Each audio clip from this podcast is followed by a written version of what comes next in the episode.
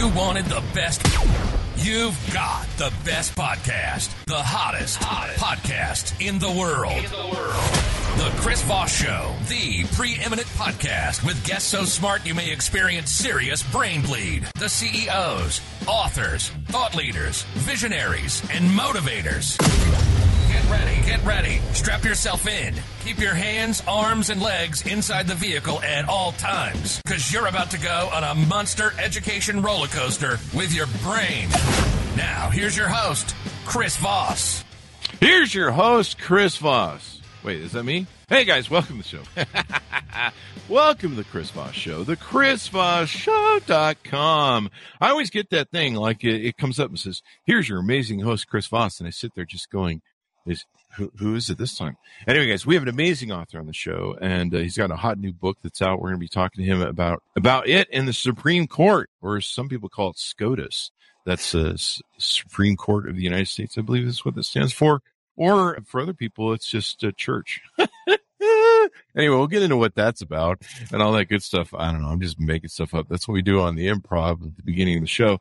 Chris just rambles about something. That's what one of my authors from France, from I think Wall Street Journal and the New York Times called it. He goes, "You do a ramble every show." Anyway, you guys know the ramble. Part of the ramble is to refer the show to your friends and family. Sit down with them, and you know, sit down with them and show them that in your will you've given up all your estate to the Chris Voss show, and. uh and that uh, they're not going to get anything from your estate unless they subscribe to the Chris Voss show. This is a horrible ramble I'm doing at the, the improving today. And that if they ever want to receive any inheritance from you, they must subscribe to the Chris Voss show. So tell them to go to youtube.com for says, don't do that. Don't do that.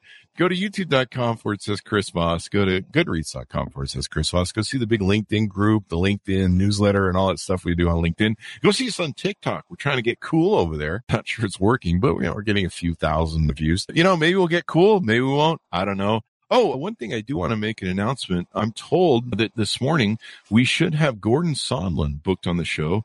His new book coming out October 25th, The Envoy, Mastering the Art of Diplomacy with Trump and the World. You may remember Gordon, he was the ambassador to the European Union who uh, testified at the Trump thing, and he's written a book, and it's going to be a tell all. So it'll be interesting to have him on the show as well. But last but not least, or first but not least, because he's first on the show, we have an amazing author on the show today. He's the author of the newest book that just came out September 27th, 2022, American Crusade, how the Supreme Court is weaponizing religious freedom. I've thrown so much energy to be in the show. Andrew Settle is up. Seidel is on the show with us. Andrew, let, yeah, help me get that last name correct. Andrew Seidel, and thank you so much for having me on. It's a pleasure. Thank you for coming on. Andrew Seidel is on the show with us today. He's going to be talking to us his amazing book. Sometimes I throw so much energy at the beginning of the show, so the brain goes woohoo right out the window. Which it, you know, you guys have been here for 13 years. You've seen that movie. Anyway, he is on the show, and it's going to be amazing to talk to him and get some insights, especially what's coming up for the coming election. He is a constitutional and civil rights attorney, the author of two books, The Founding Myth, Why Christian Nationalism is Un-American, and this newest one, American Crusade. He's also co-author of an, or I'm sorry, co-editor of an academic text, Law and Religion Cases and Materials, fifth edition, with Professor Leslie Griffin of the UNLV, a Las Vegas law school. He is a senior correspondent at Religion Dispatches, a prolific author of op-eds and scholarly articles. I'm learning to talk today, evidently. He organized and contributed the groundbreaking report, Christian Nationalism at the January 6, 2021 insurrection, which is published by the Baptist Joint Committee and FF RF, which aroused congressional interest. He's appeared on Fox News debate Bill O'Reilly. I gotta go watch that. MSNBC and hundreds of other media outlets. And he's the VP of Strategic Communications at Americans United for the Separation of Church and State, largest organization fighting for the founding principle. Remind me to subscribe and oh, yeah. donate. He has a BS in neuroscience and several law degrees, each with honors and awards. And before dedicating his life and law degree to keeping state and separate, he was a Grand Canyon tour guide, an accomplished nature photographer. I don't know even know how you went from there to there. You you need to explain how you decided to go from a tour guide, nature photographer, to being an attorney who just sues the fuck out of everyone. that was like my gap year. It was like, That's your gap year. Myself. Yeah, yeah. Yeah, that was your finding yourself uh, journey Yeah, there. yeah. There you go. Well, welcome to the show, Andrew. We really appreciate it. And tell us where people can find you on the interwebs. Any dot coms or Twitter handles, whatever you want. I'm Andrew L. andrewlseidel.com, Andrew L. Seidel on all of the socials. And yeah, please join, subscribe to Americans United for Separation of Church and State, au.org. We need all the support we can get these days. I'm an atheist. I can probably get behind that, right? Because Oh, yeah. Yeah. I mean, really the separation of state and church is for everybody. really. Yeah. I mean, it's, Yeah. it's kind of an important thing. Yeah. In fact, it's it- the only way to guarantee religious freedom. and and regardless of what Boebert says, it's in the Constitution actually. So uh, in the founding fathers, you know, I, I'm all, I, even as an atheist, I'm for people. If you if they, they if you want religion go through your life, just keep it off my lawn, man. Don't wave it in my face. So, what motivated you want to write this second book on this topic?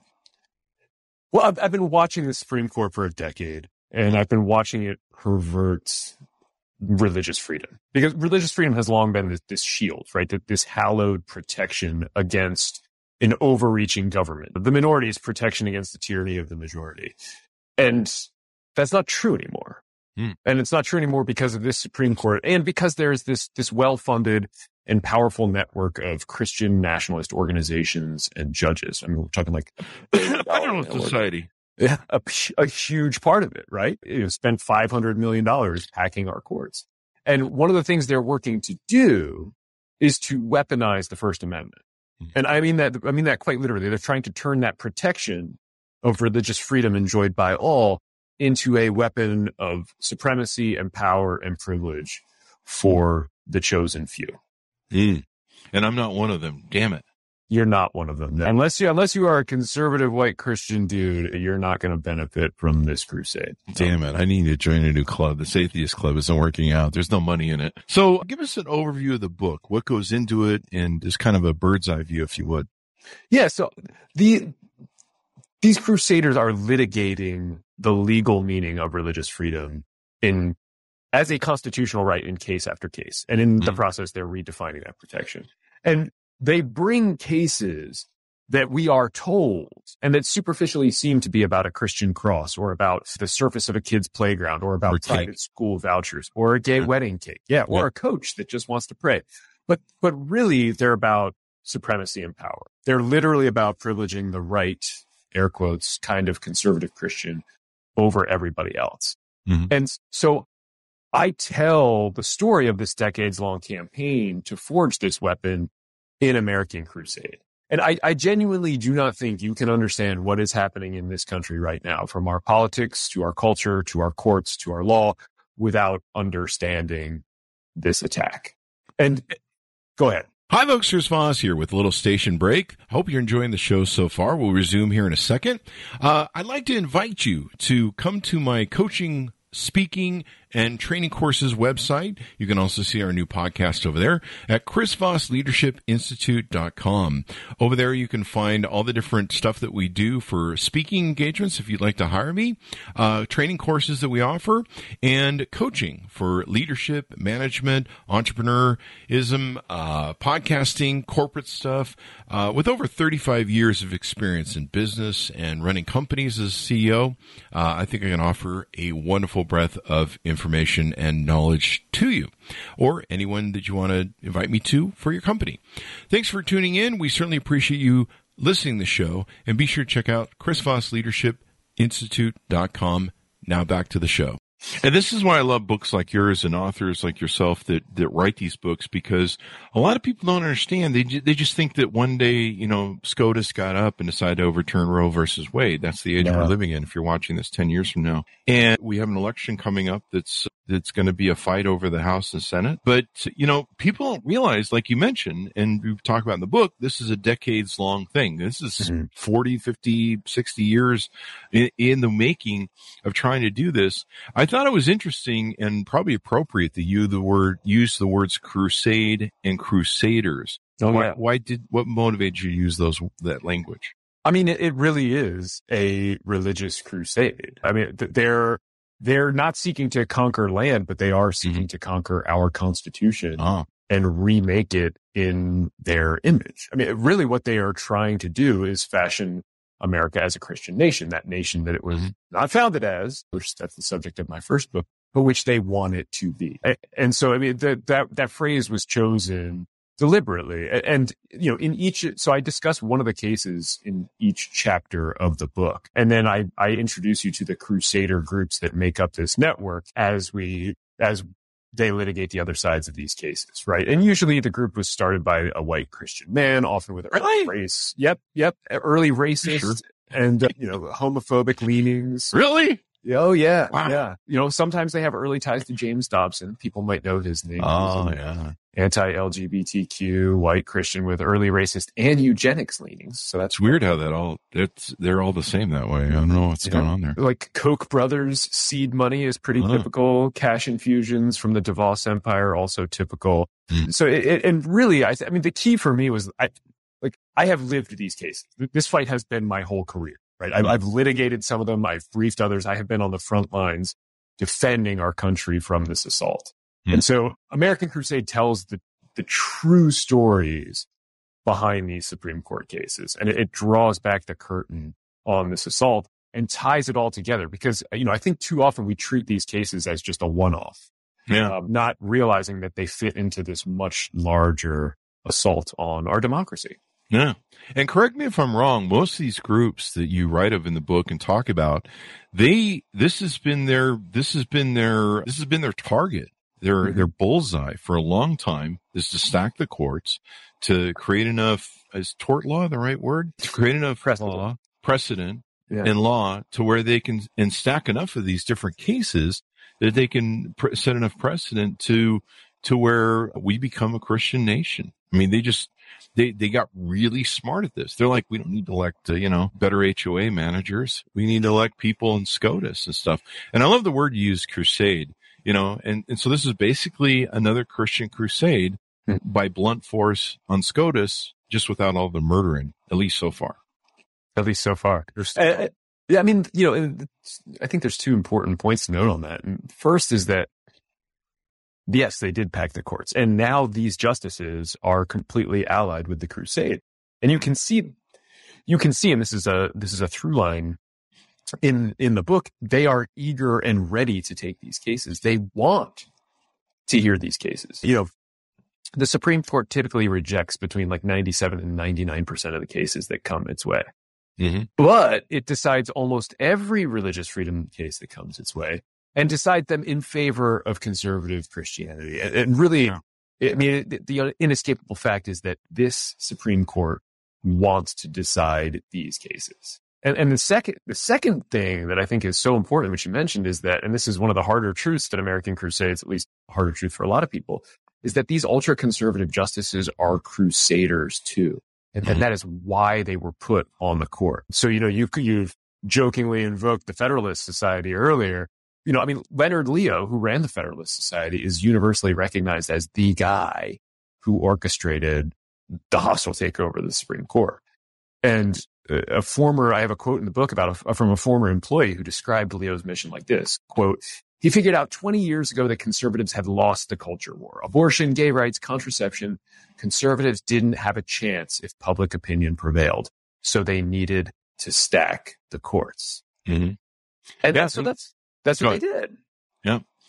People don't realize, you know, like basically, for the most part, I think the Federalist Society, you know this better than I do, so this is more of a question, but I think the Federalist Society, I mean, they hand the president or people like Trump Yeah. a portfolio of some of the most extremist, you know, conservative and like you mentioned, crusaders mm-hmm. that they can put onto the court. And they've been doing this for decades.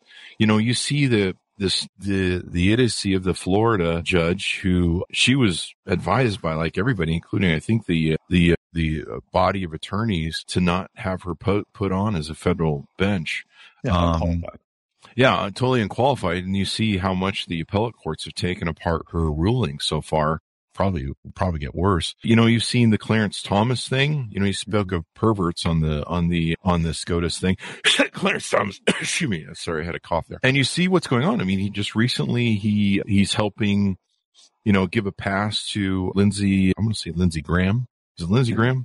Do I have the right Lindsey? I don't know what's going on today where he doesn't have to testify in that, um, in the in the you know the, the court case there in Georgia. It's really it's really getting weird, especially with him and his wife and January 6th and the crazy stuff she was putting out and you know she's trying to convince everybody that like he has no idea what we're talking about. And it's like you guys seem to rule the same way though. You guys seem to be on the same side. So, you know, what's going on there? It's crazy. Yeah. So I get into a lot of that in Mhm. the book. And I already actually have an update available for free as everybody's bought the book on the website because we're learning more and more about the court and about the corruption at the court, especially as it relates to Ginny and Clarence Thomas. I, I will say the Lindsey Graham thing is just be too deep to get into the weeds, but that one doesn't bother me as much yet. I, I do think it looks terrible, and I think that's a problem for the court, but the whole court is likely going to weigh in on that one. So that's not, that's cold comfort too. You know, I mean, no, like think about, think about what Leo's former employee was confessing, right? The, the whole, it was, they, they have an anti-democratic mission, Hmm. right? Like if, if, if they didn't stack the court, majority would rule. If they didn't stack the court, democracy would work. Right? They had to figure out a way to enshrine minority rule. And so Leo's groups, the Federalist Society, Judicial Crisis Network, we, we know they spent $540 million packing the court from 2014 to 2020. And so that. Yeah, so that includes blocking Merrick Garland, getting Gorsuch on the court, getting Kavanaugh on the court over credible accusations, then jamming Amy, Amy Coney Barrett in at the last minute, right? Yeah. And this, this summer, the news broke that Leo's newest group raised 1.6 billion. That's billion with a B. Those are the guys with the highest raised pack ever, right? Yeah, yeah. I mean, Yeah. That, that, but that's look, that's also more than a billion dollars more than they spent capturing the court. Holy crap. Um, and and the the reason I think this is crucial is because Leo Leo's job at the Federalist Society. You you mentioned that he was providing portfolios of judges. That's correct. He he the short lists of judges that Trump announced, the, the names that he announced, those were written by Leo. And Leo's job was described for judicial nominees as the quote monitor of the nominee's ideological purity. wow. right. The, and we know he is responsible for the confirmation of Roberts, Alito, Gorsuch, Kavanaugh, and Barrett. All right, that, that's five votes. Justice Thomas is an old friend of Leo's. There's actually a video from a recent Federalist Society event of them joking on stage about how Leo's the third most powerful man in America, right? All six of the Wow. justices were or are members of the Federalist Society. So, I mean, that's six votes on the Supreme Court. And Leo personally chose five of them for their ideology. And, and it's a crusader ideology. That's why they were picked. Yeah. And and you you see, I mean, Trump, I mean, of all the of all the times to get, I think what was it, four judges he got? Was it three or four? Three. Three. And uh, you know, pro- I think probably more judges than I don't know what Clinton or Yeah, three and four, three and four years is a remarkable run. Yeah, Really, it's yeah. it's it's uh, to get that many judges thrown onto the thing, and of course, as as highly em- embraced as he was of the Christian nationalism, you know what people don't realize is study when you study fascism or religious history, even when you look at Russia right now, Russia pulls this war off by going to the church, the Russian Orthodoxy, and, and who's a billionaire too. He's probably got some of his money parked over there from Putin. Um, and gets the blessing of the church. And this is how fascism rises. This is how authoritarian rises. The few, you know, religion's been dying off in America for the past 10, 20 years. It took a huge dip with the Gen Zers and they, they, they're trying to do a clawback and they figure out the best way to do it is to stack the court, take the court. And, you know, now they're trying to steal elections. So it's just Yeah. death by a thousand cuts. Well, you're, and you're you're absolutely right. This was one of the things that I really wanted to answer in American Crusade too, because I wanted to answer why, Mhm. why the Crusade, why are Christian nationalists seeking this weapon? And, and you're right. I mean, it, for, it's it's largely a backlash against equality realized and against changing demographics. Mhm. Right. So conservative white Christian American status as the dominant group is threatened, and it has been for some time. They're they're losing the culture wars, as Leo's former employee admitted. They're they're losing the the deference which they believe their religion is due. And if you want a really great example of this, go listen to Justice Sam Alito's gloating speech that he gave at a religious freedom forum in Rome in July, which was just after he overturned Roe versus Wade. It's all about how his religion is not being given the deference it's due.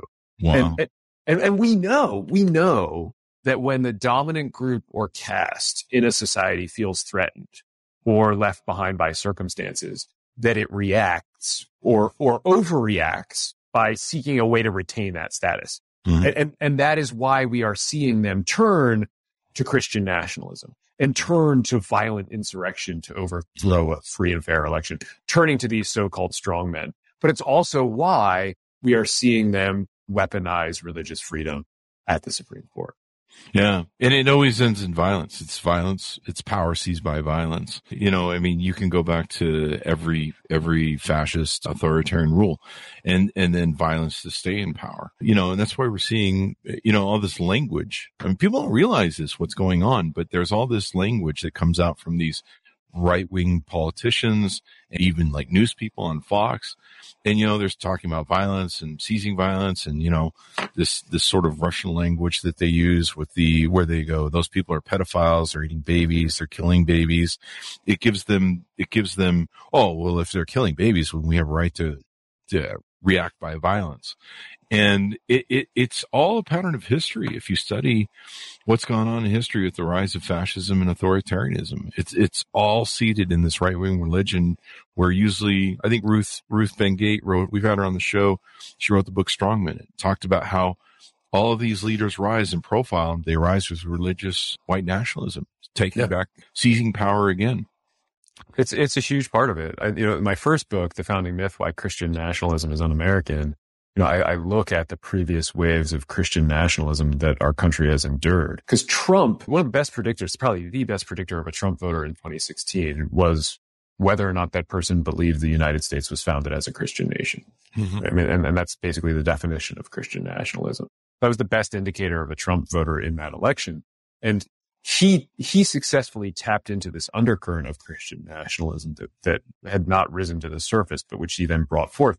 But we'd seen previous waves throughout our history, and it was during times of fear and strife and violence, like during the 1950s, the Red Scare, I have a chapter on that in the founding myths. In the lead up to the Civil War, and during the Civil War itself, we saw a, a, a small wave rise up in 1863 and 1864, and that's when you get things like "In God We Trust" added to our coinage for the first time. And then in the 1950s, you get all kinds of stuff like the National Day of Prayer, "In God We Trust" put on paper money, "Under God" added to the Pledge of Allegiance, all all this stuff. What what is really happening is what you're talking about Christian nationalists taking advantage of these times of national, national fear and crisis to impose their religion on a country that is essentially otherwise preoccupied with surviving a, a crisis. Mhm. And we were talking earlier in the green room about Greg Locke, and you know, I, I watched this. Uh, what's the channel that I subscribe to? Right, right wing watch. Yeah, right. hard to say without Yeah. screwing it up. And and I watch the preachers that are on there, and you know, they're they're they're preaching about violence. They're they're they're basically political rallies. Like I'm not. I'm like. Do you guys ever talk about Jesus in that Bible thing? You know, uh, there was some stuff there you, you used to talk about. and they just look like political rallies now. And you're just like, you get tax free benefits from this? Yeah. This is one of the things I discuss at the end of American Crusade is, is how Christian nationalism and right wing politics are wrapped up in this, this feedback loop where it's difficult to know now. It's chicken and egg thing. You don't know which came first, really. And, you know, a really good example. Eh, so, I, I mean, essentially the religion drives the politics and the politics drives the religion is what I'm saying. But you, you can't, you can't necessarily tell where each begins. A good example though of where you can see the the politics driving it was was during the pandemic, right? Where you have all of a sudden all of these churches and religious groups challenging mask mandates and vaccines. And it, Mhm. it's not because there was some new scripture discovered which said don't get vaccinated or don't wear a mask. It's not- Jesus said that though. Th- th- th- I- you know, I, I- I don't remember that in the Beatitudes. It was the, it was Revelations when the beast Okay. rises from the thing. Was- okay. Beast had a mask on. No, I'm just I- kidding. I- I'm not. It's not, but, right there, people. but there's nothing new that, that was discovered. It was Trump and the conservative politicians failed miserably in their response to the pandemic. Mhm. And so they had to figure out, there was this visceral response to it. Well, we, we can't let that happen. So you have the politics then driving religion and then they're claiming, well, I'm made in God's image, so I can't wear a mask, which I mean, it makes no sense. You have like, you have Catholic schools in the United. States challenging these mask mandates and then the Pope, no. It, it's it's really amazing. So I, I, get into some of that in the end of American Crusade. It's more of a sidebar, but it, it's almost like everything is an excuse to create precedent and law to just empower, strengthen, codify religion as uh, more and more of us being religion nation. It's just amazing to me how many people haven't read the Constitution. Like when, like when Lauren Boebert goes running around saying it's not in the Constitution or, or the Constitution says you know, there should be no separation of religious and state. You know, I remember one person I read recently, they made a comment on my thing saying, what was it? The, the constitution isn't the real, isn't the real GLAR code of the United States. It's the Bill of Rights. And, you know, eh, they were, they were going on about number two, about guns and stuff. And you're like, do you understand that the Bill of Rights can't stand without the constitution? That like the amendments are founded upon yeah. the foundation of that thing. Have you read the Constitution lately? Uh, as a constitutional attorney, I can assure you that the amendments actually amend the Constitution. Do you understand what an amendment is?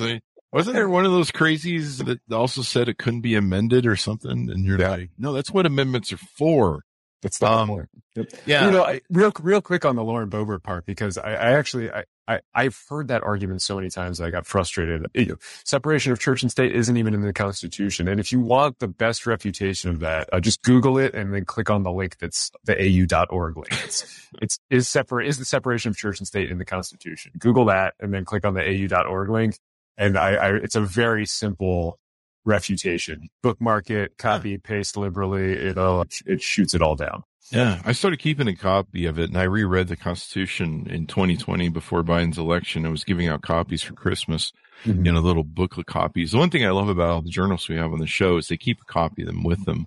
Mm-hmm. Um, and because they, they, they, they understand and honor what that, what that document says. And of course, the freedom of the press is a very important factor of it, but they, they, they, you know, they hold politicians to the feet their their feet to the fire of of uh, you know calling them out and that right that they have to do so. And once we lose that right, once you can't speak out against religion or religious dominance, you know. And what's really interesting, I don't know if you talk about this in the book, but what's really interesting is this isn't religious freedom for all religions either that mm. these people are up to. Like they're not like tolerant of, of other religions. Like mine's going out the window. Clearly, uh, atheist. I'll be burned at the stake first and put into the reconcentration camps for re-doctrinating myself. Oh, I'll be, the, I'll be right alongside you there. Too. Will you? Okay. Well, yeah. we're screwed. The, uh, and I don't think Jewish people, my good friends in the Jewish community, I don't think Jew, Judaism, it seems like there's, they have some toxic attitudes towards Judaism. I think just about anything that isn't white, right, wing, religious. You know, I've had some authors that have suggested that Amy, or what's her face, the gal from Centers of National Policy, we mentioned her earlier, uh, Betsy, Betsy DeVos. DeVos. Mm-hmm. Betsy DeVos's religion is very, what's the, what's the word of the guy that she's really subscribed to? And it's not, it's a very violent sort of Dominionist? Yeah, the Dominionist. And who is the guy who's behind that? The Bible guy? I think uh, Calvinism? Oh, I mean, yeah, there is a. Is it Calvinism? I, I, thought you were going for Rushdoony is where I thought you were going, but Might yeah. Be. I mean, that, that guy too, from what I understand. Yeah. yeah, it's, it's a, it's a kind of, you know, violent sort of like we're taking our will. It's not, it's not something where they're going to be like, okay, so all religions are good now and we're in control and the Bible is the new constitution. It's just going to be whatever their flavor of religion is. No, I mean, you're, you're you're absolutely right about that, and it's one of the crucial through lines that I tried to bring out in the book because the, the ploy to capture the courts worked. Yeah, and, and we've actually been able to crunch the numbers, and and then the studies that I'm going to give you the data on don't actually count for the last two terms, which were some of the biggest victories for the Crusaders. So the numbers are actually more dramatic now than what I'm going to say. But, you know, before John Roberts was put on the Supreme Court, religion won about half the time at the court. And, you know, that's kind of about what you would expect if you were going to guess. You know, how often does religion win in these cases? You know, about mm-hmm. half the time. But under Roberts, that win rate jumps to 81%. Wow. And, and it's not just a pro religion shift. It is a pro Christian shift. So in the early courts, mainstream Christianity won 44% of the time. And by the time you get to John Roberts, that nearly doubles to 85% of the time. Wow. So, I mean, it, it, it, it, should be plainly stated, right? The Supreme Court has been politicized. It has been packed. It is an extreme Christian wing of the Republican Party. And, and, and the new guiding principle of this Supreme Court is not the Constitution or the law, but simply this Christianity wins. And he tries to play a game with the balance of the court or, or the PR aspect of the balance of the court, doesn't he? Like he, he, he plays game. Like sometimes he's like, "I'll vote over here," and I'll, I'll, try and play like I'm the middle guy. Is that you know like he, the perception he's trying to sell? Does that do I have that right? You you do. So the the I think the way to understand what John Roberts is trying to do is he wants the exact same conservative change that all of the other ultra conservatives on the court want. Mm-hmm. Their their their end goals are exactly the same.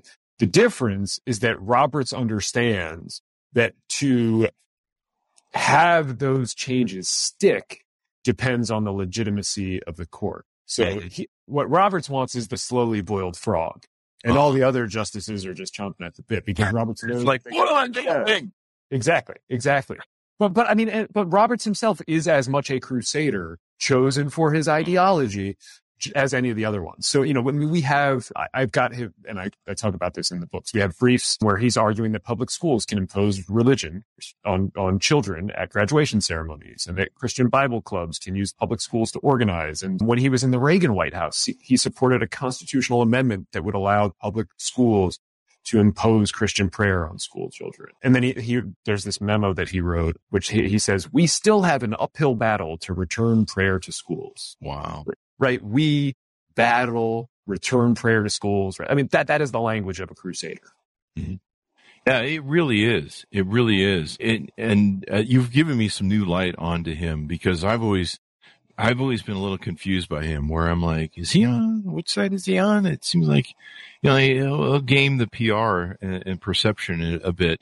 And then of course he'll try and, you know, present the court as being, but it, it seems like almost Clarence Thomas and maybe some of the other guys have kind of like uh, for a while there he was like oh i keep everyone corralled and i keep us everything legitimate and everything's above board but it kind of seems like even clarence thomas like fuck it we're doing whatever we want screw this guy we're going that, and that's where we are now that's yeah. because like he, as the chief justice, he had a little bit more power and was able to do a little bit of the pumping the brakes. But now that there are five votes for the conservative change, we're going to check every item off the wish list. He can't stop them.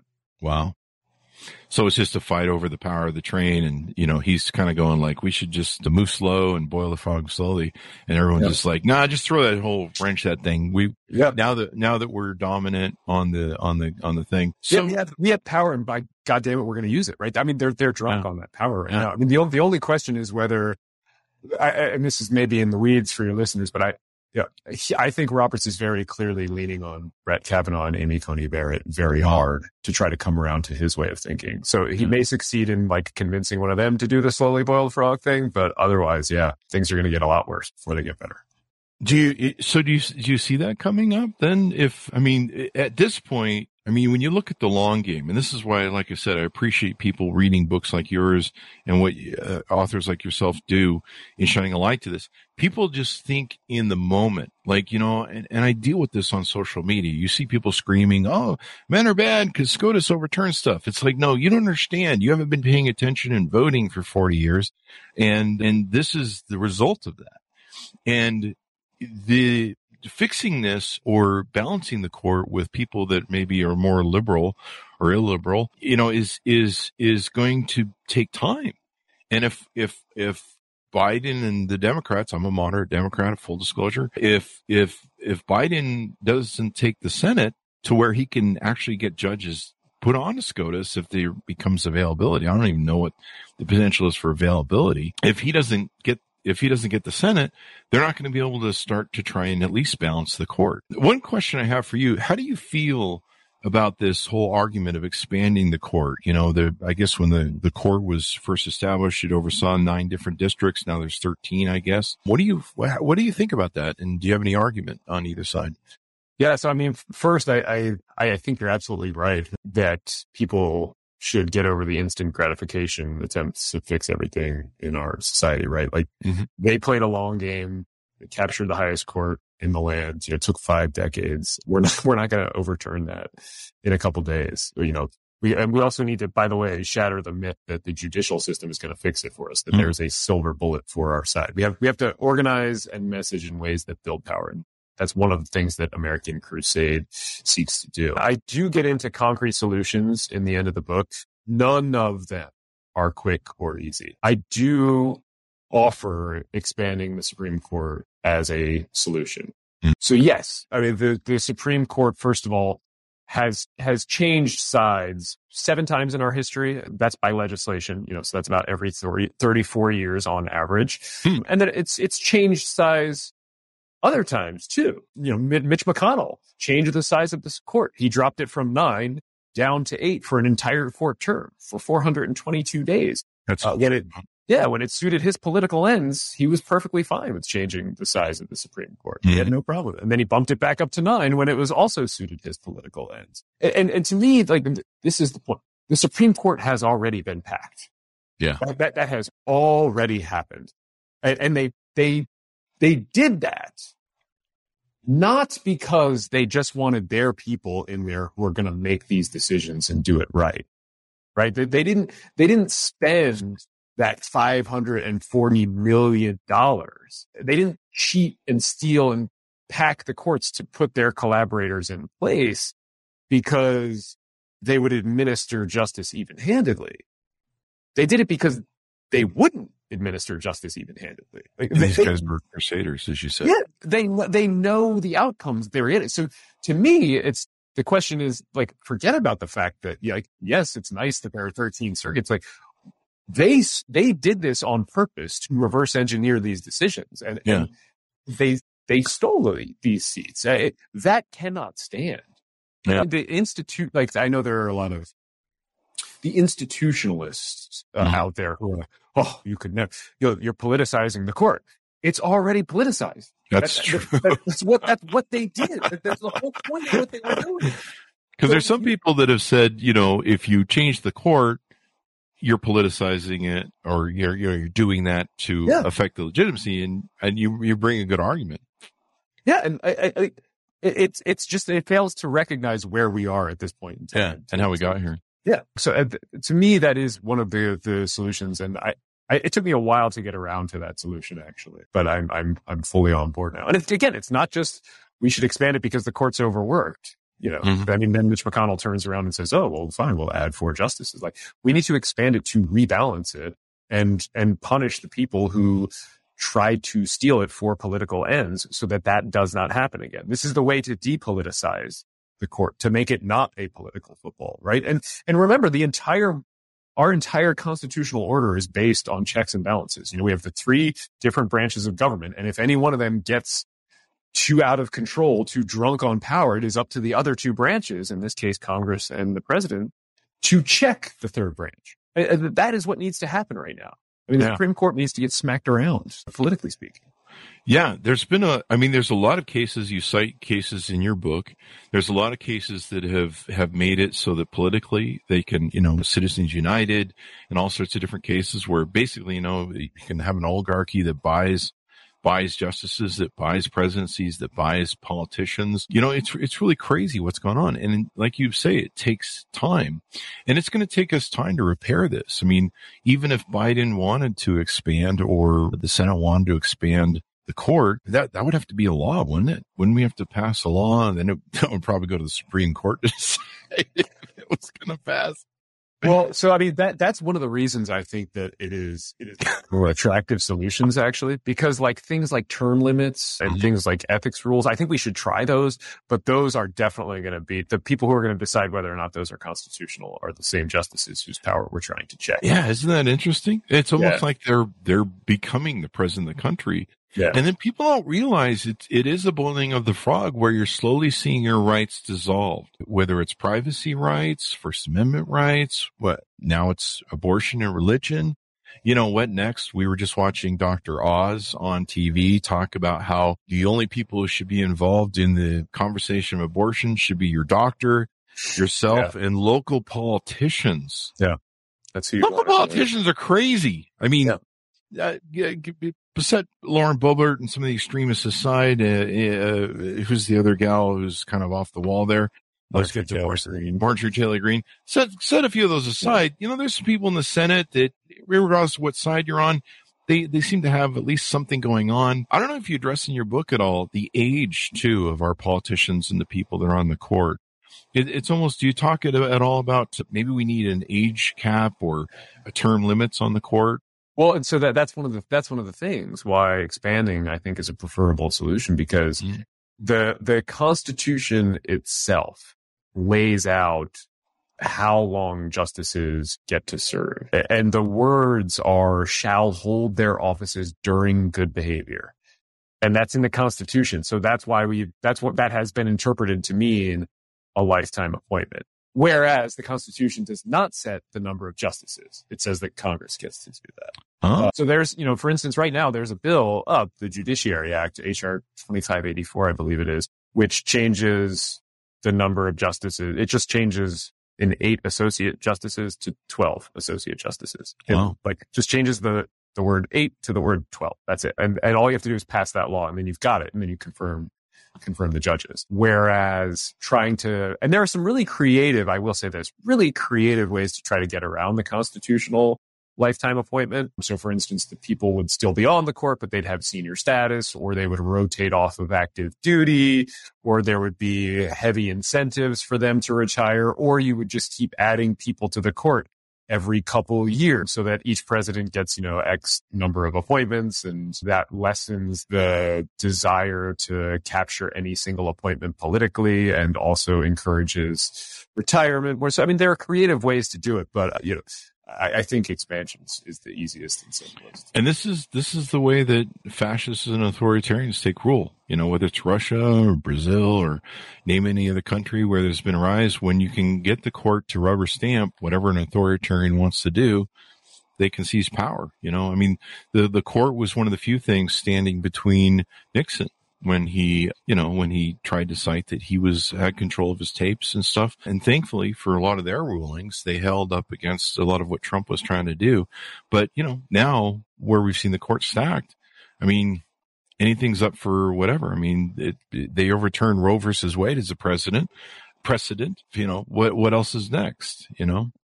Well, and I mean, that, that's, I think, a really important question because there is no amount of power or privilege that is going to satisfy the Crusaders. Wow.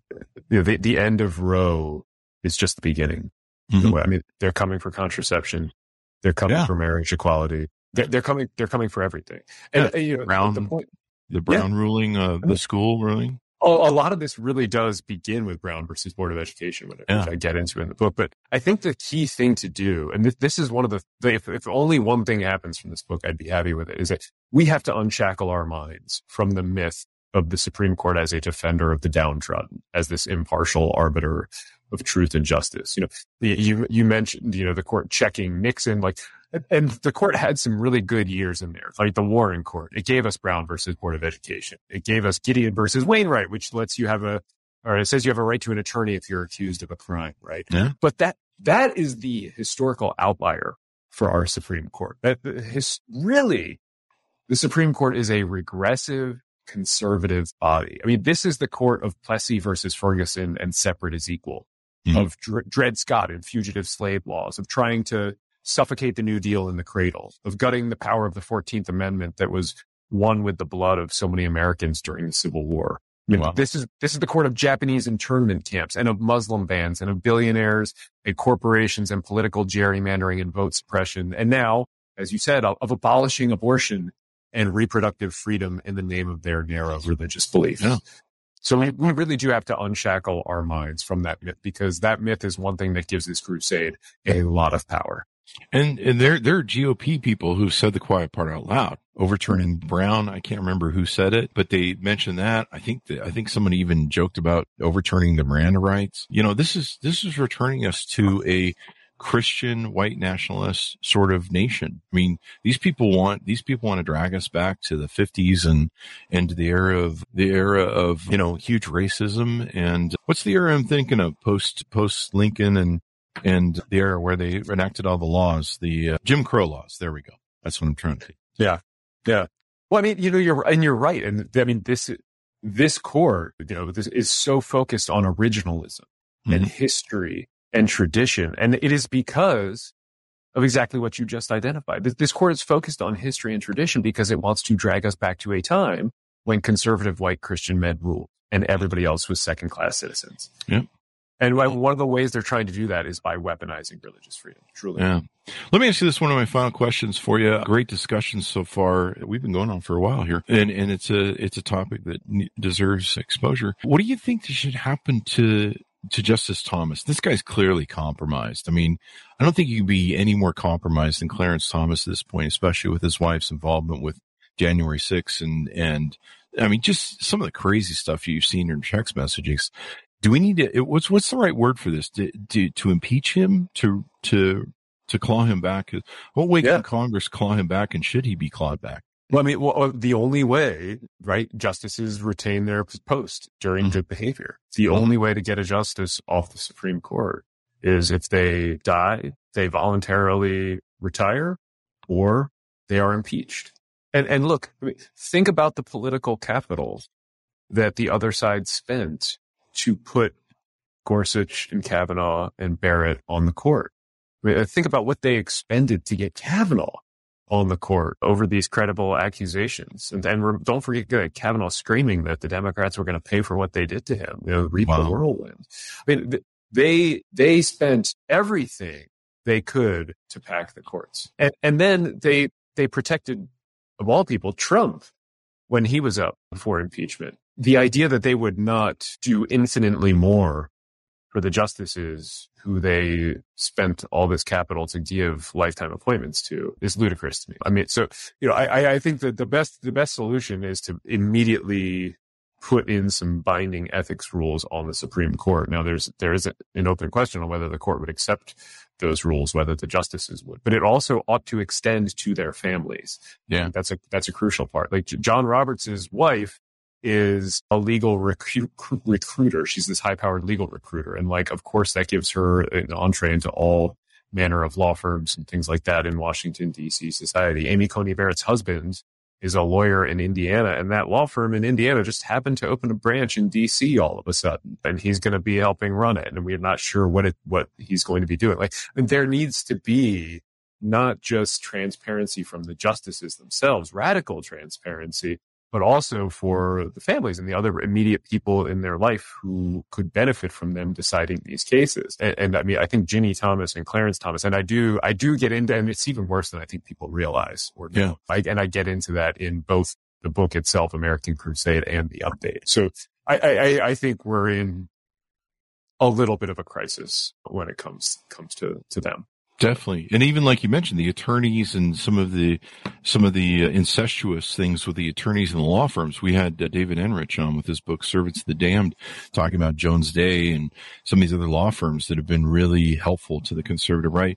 You know, there's a saber rattling going on that we've talked about, where there's the threat of violence and the talk of civil war, and you know, I don't, you know, I don't see I don't see an official civil war going on because Americans are a little too busy with their radial tires and, you know, leave me with my lazy boy recliners and that whole pitch from Network, the movie from the seventies. Just, uh, but you know, there's a point where we need to go yell out our window. I'm sick and tired of all we're not taking it. But you, you know, it's almost, and it's almost like this placating where, where Biden and Democrats are going, should we force the 13 people on the SCOTUS or is that going to invoke violence?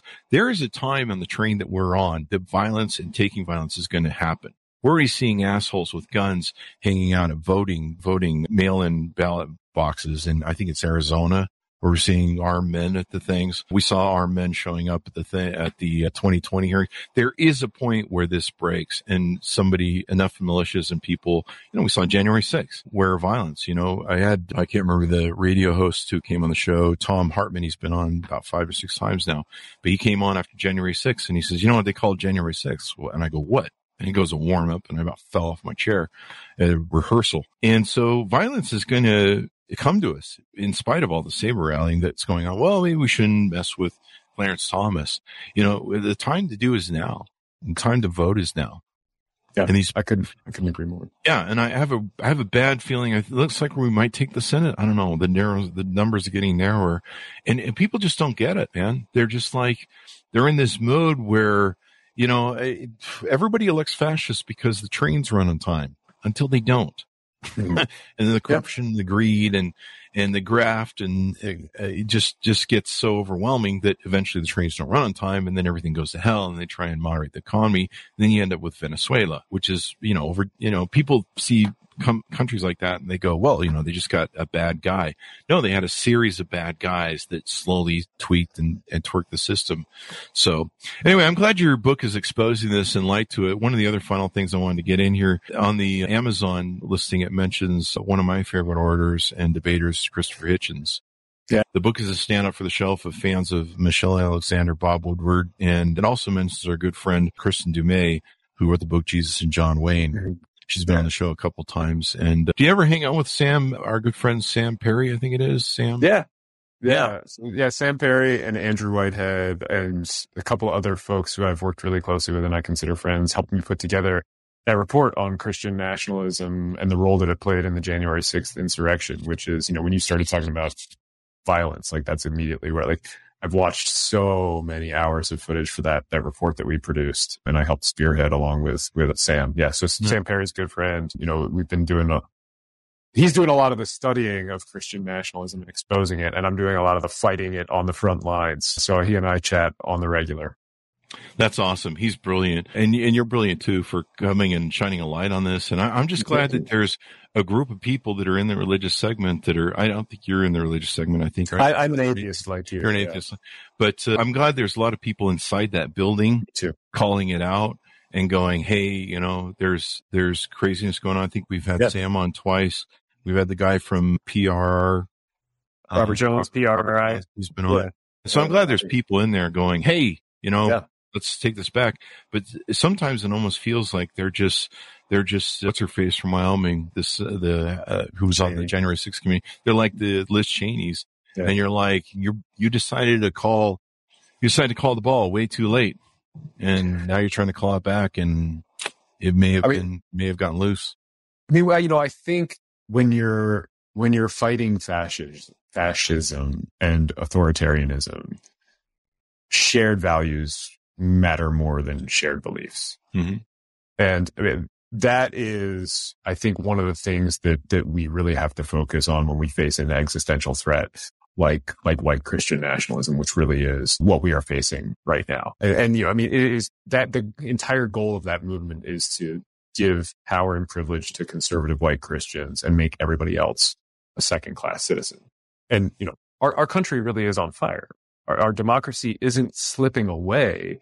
It's being stolen. The, the republic is being strangled. And, and those of us who share values like equality and justice and truth and fairness must come together to stop the arsonist, the thief, the yeah. murderer. And, and, that means fighting Christian nationalism. Yeah. So, uh, you know, I, I, really do value those friendships that have come out of that. Yeah. And people need to realize that when you vote, when you guys go to vote, you need to understand how important this is. I'm reading a lot of voters' attitudes where they're like, well, I'm more concerned about inflation. You know, like I said, the, the train's running on time uh, and my pocketbook well, maybe you should be more worried about your freedom first because your freedom affects your pocketbook in the end when the trains don't run on time. And, and even if you're not, you know, inflation is, is not being caused by economic policies, but by corporate greed. And the only party that's taken that on are, are not the Republicans. Yeah. I mean, I, I like to tell people that, that voting is literally the least you can do. Yeah. You know, voting does not solve anything. It is not a magic bullet. It, it gives us an opportunity to fix things. So, you know, exactly. says that it's it's not magic, it's medicine. You have to do it. I've always liked that. Yeah, I mean, and and and you know, for me, people ask what political side I'm on these days. I, I'm I've moved from a liberal. You know, I I I, I was a George Bush guy, Republican back before 2000, before 9-11. You know, I, I saw what he did and the religious effect that he had, the religion, that the religious right had with him. And I left the, I left the party. I left the party because I thought he was an idiot and I was tired of Dick Cheney running this country. Can you imagine what I saw as, as Trump? I'm like, I, I, I tell my Republican friends, I'm like, I left because George Bush Jr. was an idiot or I thought he was an. He looks actually pretty smart now. Um, Trump, you know, Trump was the best thing that ever happened to him. Yeah, kind of. He's him and Nixon. Like Nixon's like, yeah. hey, at least Nixon respected our Constitution and resigned. You know, he didn't even have to get impeached. Yeah, there was just the the threat of it. But no, it's it's crazy what's going on, and, and people need to realize. You know, I see this all the time on Facebook and and TikTok and every place, especially after the Roe overturning. A lot of people with their hair on fire, and I'll put in the comments.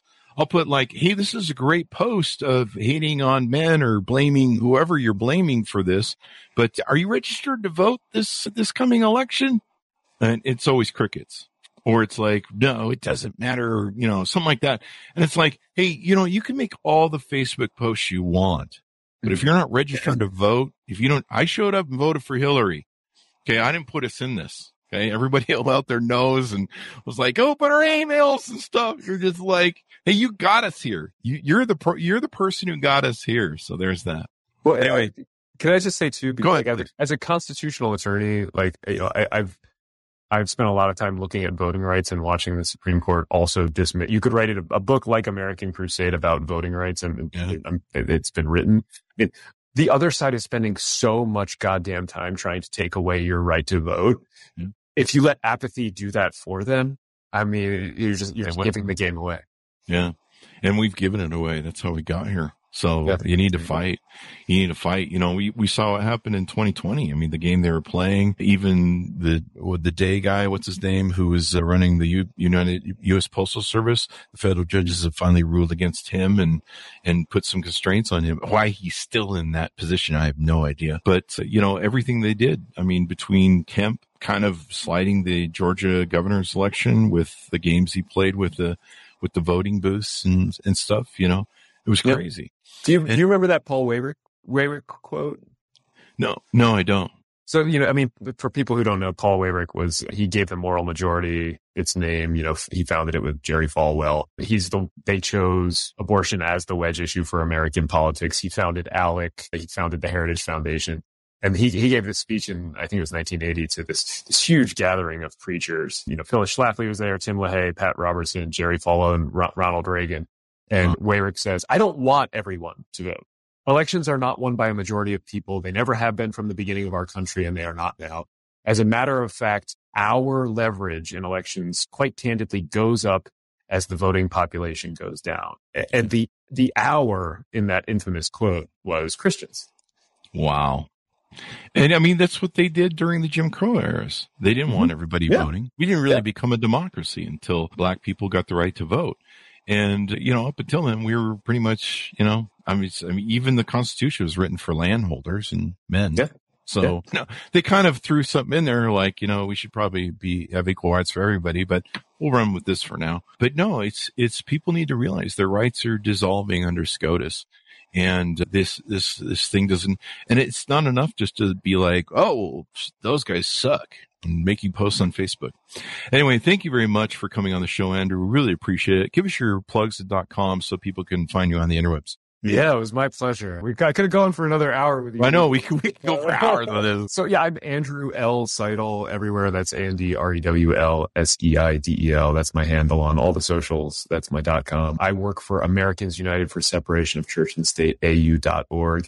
And I'll say this, if you want a signed copy of American Crusade, which I think makes a fantastic gift, especially for the, the liberal in your life or even the conservative who wants to learn something, if you go to bit.ly slash signed AC, S-I-G-N-E-D-A-C, like signed American Crusade, you can get a copy. I've partnered with a local bookstore here in Madison, Wisconsin. And every week I go in and sign a bunch of books and I can personalize it too if you leave a note during the checkout. So it's a great, great way to give somebody a gift in the, for the upcoming holidays. There you go. And, and the upcoming election too. Pass Yeah. out the book, pass out the data, share, you know, give the book to a bunch of friends. People need to realize, you know, what, what's really going on in the long game. Mhm. And even like you, what you talked about earlier, it's going to take longer to fix this thing. Oh yeah. You know, I don't, is there anybody up in the next two years of Biden's presidency, if we won the Senate, that we could, is there any uh, availabilities coming up with? Not not that we know of. Um, I but unless we can expand the court, which I mean, I, I I think we we desperately need to do. That's the surest way to stop the bleeding. But again, you know, it takes it takes a Senate majority and a House majority to do that. Does Uh, it take the House too? Oh yeah, because it would be a law. yeah, That's right. the law? Yeah, But the even even SCOTUS appointments can just be done in the Senate, right? Correct. So once you get once you pass the law, then the appointments are just Senate Yeah. and President. And I keep telling it to people. I'm like, we have to have a majority in the Senate, or else you're not going to get new justices. So you're going to be stuck with what you got there. You're not going to get new judges, period. Right. Yeah. I mean, like we, we talk about the Supreme Court, uh, but like McConnell didn't just block Obama's nomination of Merrick Garland, but every other federal judge. I think I think Obama got one federal judge through in the last two years of his his term, and then all of those justices were filled, or all of those judgeships were filled by Trump, which is why like between a quarter and a third of the federal judiciary are Trump judges. Mm-hmm. Yeah, there's a there's a post there's a picture I keep posting. It's of Chris Farley doing his SNL bit of down by the river, the motivational speaker guy where he screams at the kids, you know. and uh, there's a picture of him photoshopped next to Merrick Garland, like arrest somebody already. and you know it's really important that he upholds the the law of the land, that no one is above the law yeah, let's charge a president or an ex-president, I should say, uh, or somebody thinks he's president. Maybe that's the joke. But uh, no, man. I mean, it, it's going to be interesting. You know what? What it, it's always that smoking gun. It's the lie that catches you, and it, something as stupid as him keeping classified documents in Florida. Yeah, yeah. If that's the one thing to get, I don't care what gets him. You know, it's the same thing with OJ and you know, he gets away with murder, but then some bullshit he pulls in my city of Las Vegas sends him away for 10 years. I don't care what gets you, but hopefully something goes down with that. But yeah, I don't, I don't think the, I don't think the, the, I think even just offsetting SCOTUS for 13 people is going to, it's going to cause problems and the religious right's going to go more crazy. But more and more using books like yours, we need to identify who the problem is in the room and go, it's those guys over there. Cause I get, yeah. I get tired of the Roe versus Wade thing. We're going, men are bad. Men are stupid. And I'm like, you don't understand. All those men legislatures got conservative wives, like Clarence Thomas's wife. And, well, I mean, I, you know, if people pick up the book and read it and come away thinking like we we, we definitely need to expand the Supreme Court, like that's the solution, I'd be I'd be thrilled. I'll, that, copy to Biden. Yeah, there you go. You've got me sold on it. I was kind of on the fence, like I don't know, man, but you've got me sold on it now. So you converted me. Great. Anyway, thanks for coming on, Andrew. We really appreciate it. Great. My pleasure. Thank you. There you go. Guys, go pick up the book, give it to your friends, family, and relatives. Get people registered to vote. If you really want to change what the Supreme Court's doing, you need to realize the long game and all that good stuff. Available September 27th, 22, 2022, for those of you who watch this 10 years from now. American Crusade. Hopefully it's a democracy by then or that, or else you'll be in that final scene of Planet of the Apes where Charlton Heston comes upon and says, damn it, you idiots. American Crusade, how the Supreme Court is weaponizing religious freedom. Order up wherever fine books are sold. Thanks, my audience, for tuning in. Go to goodreads.com forward slash Chris. All our groups and activity on LinkedIn. Go to youtube.com slash Chris Voss and see our new stuff on over there on TikTok. Thanks for tuning in. Be good to each other. Stay safe. And we'll see you guys next time. Man, that hour threw by fast.